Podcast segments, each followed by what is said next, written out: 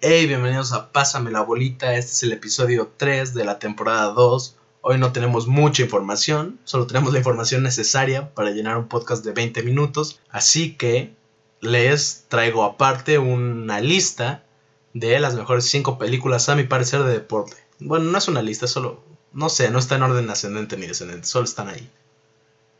Para empezar, quiero empezar con el Food Mexa en la Copa GNP en la jornada 3 que empezó el 11 de julio Chivas le gana 3-1 al poderosísimo Mazatlán que no jugó una mierda y aún así le logró anotar gol al rebaño. América pierde 4-1 contra el Cruz Azul. El América no jugó una mierda y aún así le, logró anotar un gol al Azul.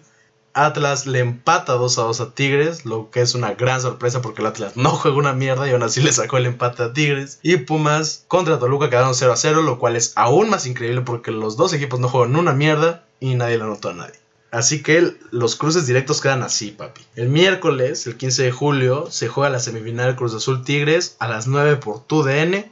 Va a estar buena. Yo creo que el azul le va a partir la madre a los chiquillos de Monterrey. Y la semifinal que sí importa es el 16 de julio, el jueves 16 de julio, entre Chivas y América a las 9 por igual TUDN o el 7. Yo creo que está mejor el 7 porque si no está Martinoli y el Doctor, están Gacero y el Warrior y todos son muy cagados, excepto el otro que no es el Doctor ni Martinoli, ni el Gacero ni el Warrior. En la Liga Española, el Real Madrid y el Barcelona siguen disputándose el primer puesto. El Real Madrid acaba de ganar al Granada sufriendo mucho con goles de Ferland Mendy, que está en gran, gran momento y todo parece indicar que le arrebatará el puesto a, a Marcelo. Y Karim Benzema, que está solo a tres goles a falta de dos jornadas, de alcanzar a Messi en la pelea por el pitch. Y bueno, de alcanzarlo y superarlo. Por parte del Granada, marcó Machís al minuto 50.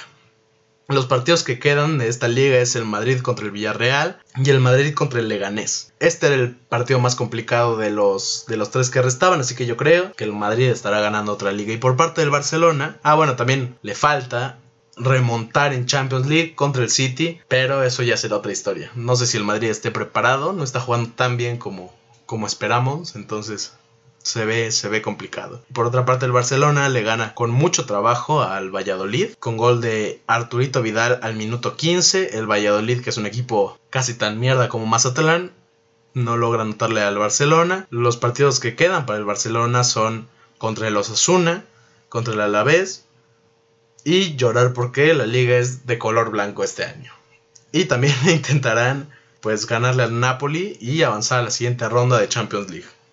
Que hay que recordar que la siguiente ronda de Champions League solo se jugará en, en los estadios locales y será a un solo partido, no a dos. En la liga italiana, la Juventus eh, juega bastante mal y trae una racha terrible. El partido pasado lo empataron 2-2 contra el Atalanta y el partido antepasado el Milan los goleó 4-2 con goles de Zlata, que sí, Leao y Rebic.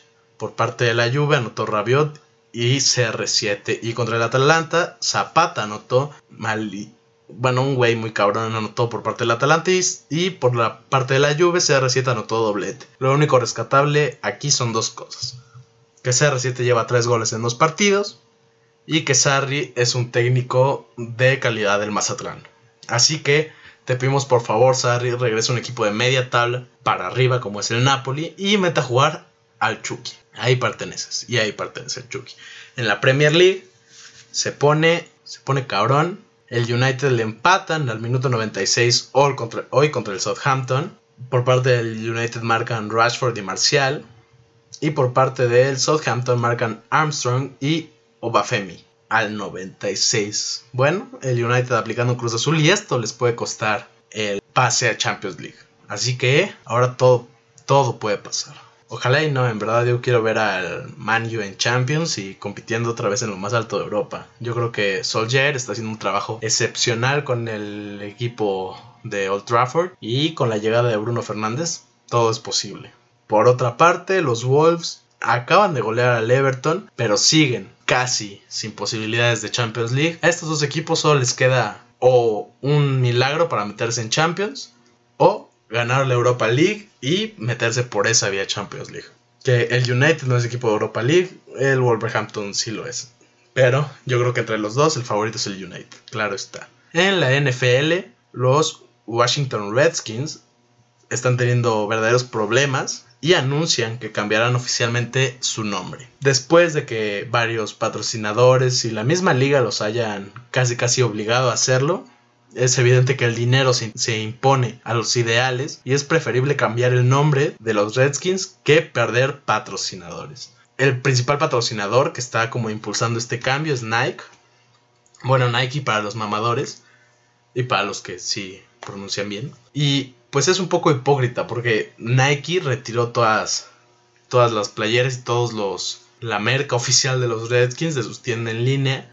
Pero también hay que recordar que Nike usa niños vietnamíes y ese tipo de cosas para fabricar esas mismas prendas. Así que es solo intentar tapar el sol con un dedo. Yo en verdad esperaba que no desistieran los, la directiva de los Redskins, pero es casi inevitable. Y esto, como pasa con Million otras cosas. Pretenderemos que con el solo el hecho de que se hayan cambiado el nombre solucionan mil problemas que tiene el gobierno de los Estados Unidos con las comunidades indígenas y las minorías.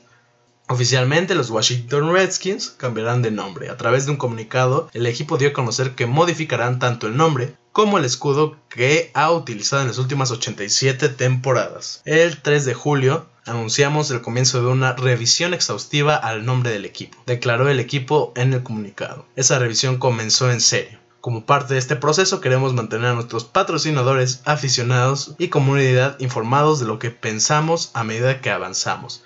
Hoy anunciamos que retiraremos el nombre y logotipo de los Redskins al finalizar la revisión. Que qué incómodo para todos los fans. O van a tener que volver a comprar jersey. Si llevas el pasado, pues te ves como un mierda porque traen un Redskin ahí y ya es políticamente incorrecto.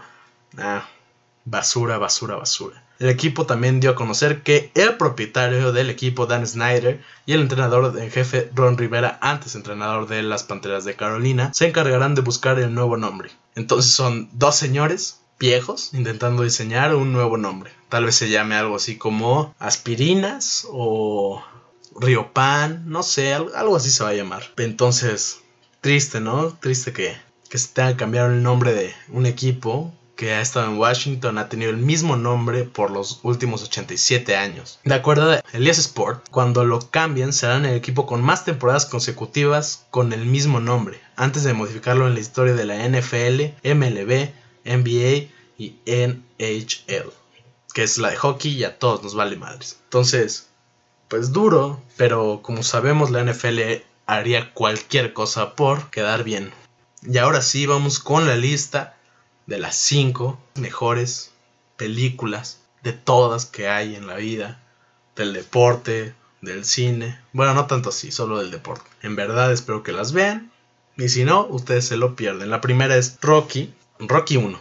Solo Rocky 1 está en la lista. Porque podría llenar la lista con todas las de Rocky, pero qué huevo. Rocky 1 de 1976 es la película que le da un Oscar increíblemente a Sylvester Stallone como mejor director también Sylvester Stallone cuenta que la inspiración para escribir el libreto de Rocky nació tras ver el combate entre Mohamed Ali y Chuck Webner. Rocky Balboa es un desconocido boxeador a quien se le ofrece la posibilidad de pelear por el título mundial de pesos pesados. Con mucha fuerza de voluntad y escenas conmovedoras innecesarias, Rocky se prepara concienzudamente para este combate, también para los cambios que producirá en su vida. Gran película, Rocky de culto, por favor véanla. La siguiente película que está en la lista es Foxcatcher de 2014 con el grandioso reparto de Channing Tatum, Steve Carell, Mark Ruffalo y los demás. Foxcatcher recrea la relación de dos hermanos campeones olímpicos y un millonario ególatra. La primera escena establece cómo es la relación entre los hermanos David y Mark Schultz, dos campeones olímpicos de lucha libre en los 80, interpretados por Mark Ruffalo y Channing Tatum respectivamente. Gran película, en verdad muy recomendable. La siguiente es Million Dollar Baby de 2004, dirigida por el maestro Clint Eastwood. Entonces el reparto es Clint Eastwood, Hilary Swan, Morgan Freeman y otros varios. Million Dollar Baby narra la historia de Frankie Dunn y Maggie Fitzgerald. el primero dueño de un gimnasio de mala muerte y que conoció tiempos mejores, al que acude la segunda persiguiendo un sueño, ser alguien en la vida del boxeo. Y aquí ven las últimas dos de la lista, dos grandes, grandes películas. Primero, El Juego Perfecto, de 2009 gran, gran película y sobre todo porque está basada en hechos reales. En 1957, un grupo de niños de los barrios más pobres de la cuna de la carnita asada hacen realidad su sueño de jugar en la Liga Infantil de Béisbol de Estados Unidos. Esto ocurre en plena época de segregación racial y estos niños se convierten en verdaderos héroes. Y ahora sí, la mejor película de la lista. Un verdadero filme que nos deja pensando, ¿qué digo pensando? Nos deja meditando sobre la importancia del deporte como construcción social, esta es una gran película. Atlético San Pancho, año 2001.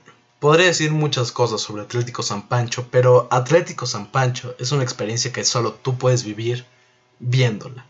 Atlético San Pancho trasciende más allá de solo la tele o el cine. Atlético San Pancho es una verdadera propuesta a todos los amantes del cine moderno.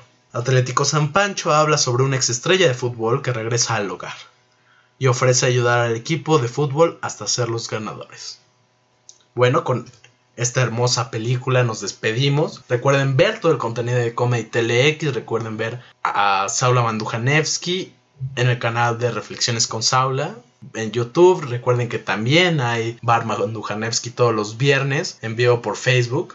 Recuerden igual que está Pueblo Canasta todos los miércoles en vivo por Facebook en la página de Comedy y que nosotros nos vemos todos los lunes en punto de las 8 de la noche aquí, todas las plataformas de audio y lo pueden encontrar igual en el Facebook de Comedy. Así que muchas gracias y nos vemos a la próxima. Chao.